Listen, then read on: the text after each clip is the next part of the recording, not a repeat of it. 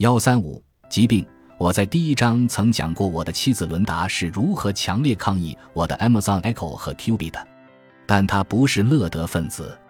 第一批有计步功能、可以报告使用者每天的行走距离的可穿戴设备上市不久，他就买了一条 Fitbit 智能手环。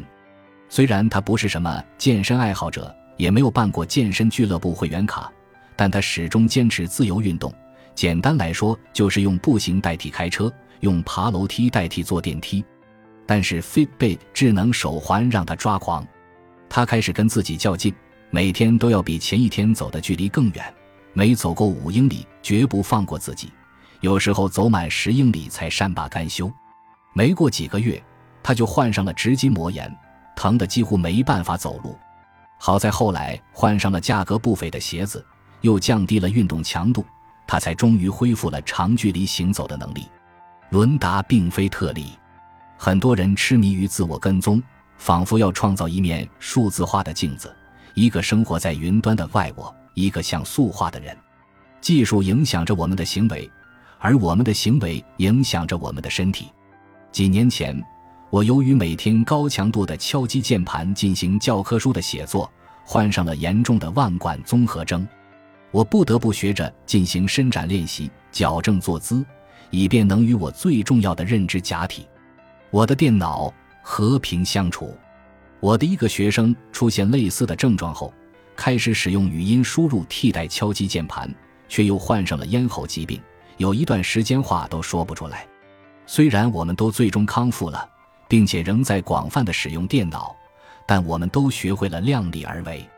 现实是，软件改变了我们的行为，我们的身体，甚至改变了我们对自我的认知。几乎每一天，你都能看到关于推特成瘾、网络暴力以及社交媒体使用与青少年抑郁和自杀行为之间关联的新闻。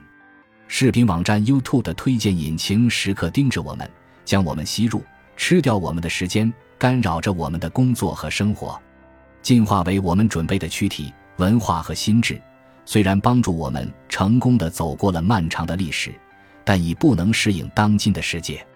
失衡对于人类来说并非新鲜事。我们在第三章讨论智力测试的时候提到过的进化生物学家凯文·拉兰德指出，这个社会的意识形态是靠创新解决问题，但这个说法并不能完整的反映现实。创新构建出新的生态位，就像微生物一样，而每个解决方案又可能会产生很多新的问题。我们的祖先首次创造出农业时，便打开了潘多拉的魔盒，放出了人类纪的恶灵。虽然说每个解决方案都会产生新的问题，但正因为如此，我们更需要不断努力，而不能指望时间倒流。实际上，时间如果真的倒流，后果可能是灾难性的。